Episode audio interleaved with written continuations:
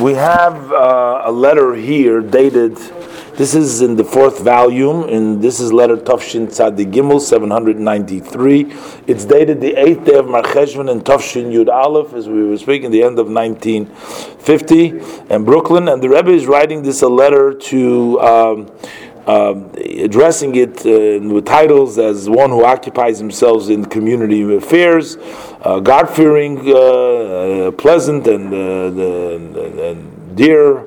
Moshe Sheikh Yadulzin. This was a, a, a, letter that the Rebbe actually was like a, a, a form letter, and then he sort of added for each person differently. But this was a general letter it seems like the Rebbe wrote to various people um, based on, uh, you know, I guess in their individual circumstances. So the Rebbe said that uh, I was very happy to receive greetings through our mutual friend, the great genius rabbi, and the man who has a lot of accomplishments Rabbi Yosef Weinberg, as we talked about him, he's the one that translated the Tanya that we have today. He actually passed away, I think last year it was, just about a year ago. He lived, you know, till a ripe old age. I mean, he probably, I think he was in his mid 90s when he passed away.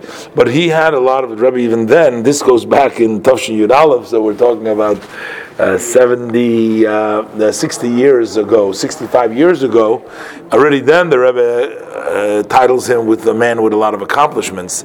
And he has actually opened up the book of Tanya, as I mentioned before, to many people because he used to teach it on the on the radio, and he would give in his teaching to the Rebbe to look over, and the Rebbe commented and fixed up, and and a lot of the commentaries we have from there, which is uh, which is a very tremendous addition to the Hasidic library. So over here. Um, the Rebbe says, I would be interested to know about your communal work. He's writing to this uh, to this uh, Moshe Dulcin, and I'm sure, I'm confident that you must have time set aside for studying of Torah in general and for the teachings of Chabad in particularly to study for yourself, but also to teach and to benefit your surrounding area with these teachings.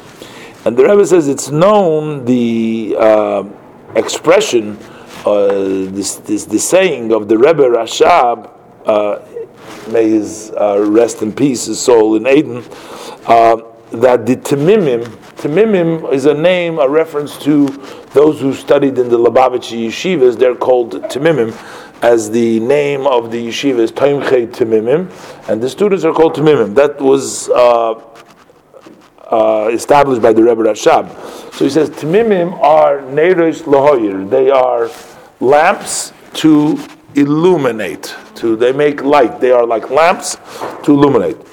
And my father-in-law, the Rebbe Harene Kaparas Mishkozovei, he emphasized always to all those of the Chabad community who had in their lot to be traveling to distant places, especially those who learned in the yeshiva of the Tmimim, that they should realize that from Hashem, the steps of man have been prepared. So that while you're there, it means that it's not of your choice. God is basically who prepares your step over there, which means that it's not for a physical livelihood that a Jew goes out on the road to find his livelihood also, but it is because of a uh, of a mission of the soul that he must uh, a job for the soul that he has to accomplish over there in this place and in that country. So if you're there, you have work to do over there. That's why you're there. Even though you're thinking that you're going, as we read a little bit yesterday, the Rebbe's letter to Rabbi Dvorkin also about telling him that it's not, you should always think that when you're going, it's not just for the physical, for your livelihood, but also what is there to accomplish in the spiritual, that, in, that, uh, in that environment. He says, it is known the uh, interpretation, the Hasidic interpretation of Lech Lecha. What does it mean, go Lech Lecha, that we read in the beginning of uh, Bereshis in the third section, Abraham Hashem tells him, "Go, lech lecha, go for you." That every Jewish person who are the sons of Abraham Avinu, uh, Olav Hashalom, uh, peace unto him. So we are all children. So Abraham was told lech lecha, but we're the children of Abraham Avinu. Tzorich lecha is we need to hold on to the road and the, the, the, the way, the, the, the, the, the, the journey of Avram Avinu Shalom. He would travel from place to place.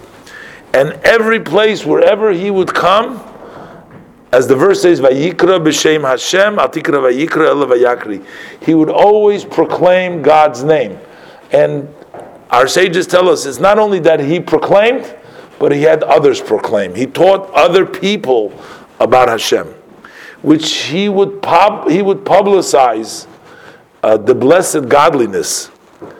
And even though this seems to be a very difficult job, especially for somebody who's on the road, you know, you don't live there, and you're just passing on the road, yet each person has the power to accomplish this job and this mission that his soul has in actuality.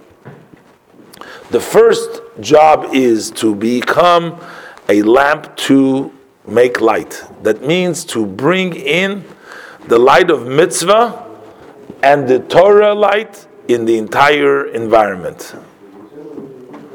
And thank God, he says, that God has graced you with powers. The Rebbe is complimenting him that he has the powers. With powers and very strong talents, good abilities. You are uh, revealed ability. We can see your abilities, and you're also very much respected in your community.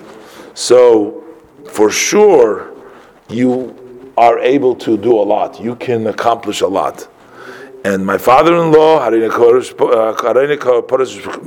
he said that there is an chazaka. Chazaka means that it's a a strong assumption, it's a fact that if you work hard, it won't go empty handed.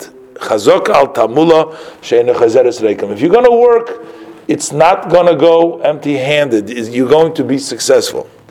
And I hope to hear good news from you in your communal work and from your setting time for Torah that you have already.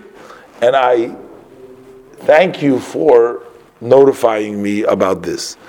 I wish you all good to you and to all those that are with you. The Rebbe uh, signature. Now, the Rebbe also gives him, he says, here's a receipt for your contribution for Maamad. Maamad was a special uh, fund that was the direct support for the Rebbe and his needs and family needs. Um, and the Rebbe also says, I'd be interested to hear about how your son is doing. Uh, he visited here several years ago. And also, the Rebbe says, I've added the uh, the uh, headings and the words shortly from the Breshis that was uh, that was that was spoken over here.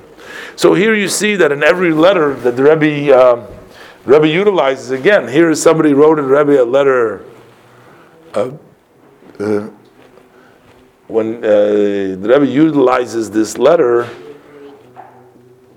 to actually uh, encourage everybody that ever comes in contact, to encourage them to to to have them uh, uh, utilize their capacity, their talents, their ability, their standing for themselves, study Torah, share with others, inspire others. You see, this is the way the Rebbe built Chabad, every one, one person at a time. One, and uh, anytime a person has gotten uh, the Rebbe, basically, this person doesn't seem like wrote to the Rebbe.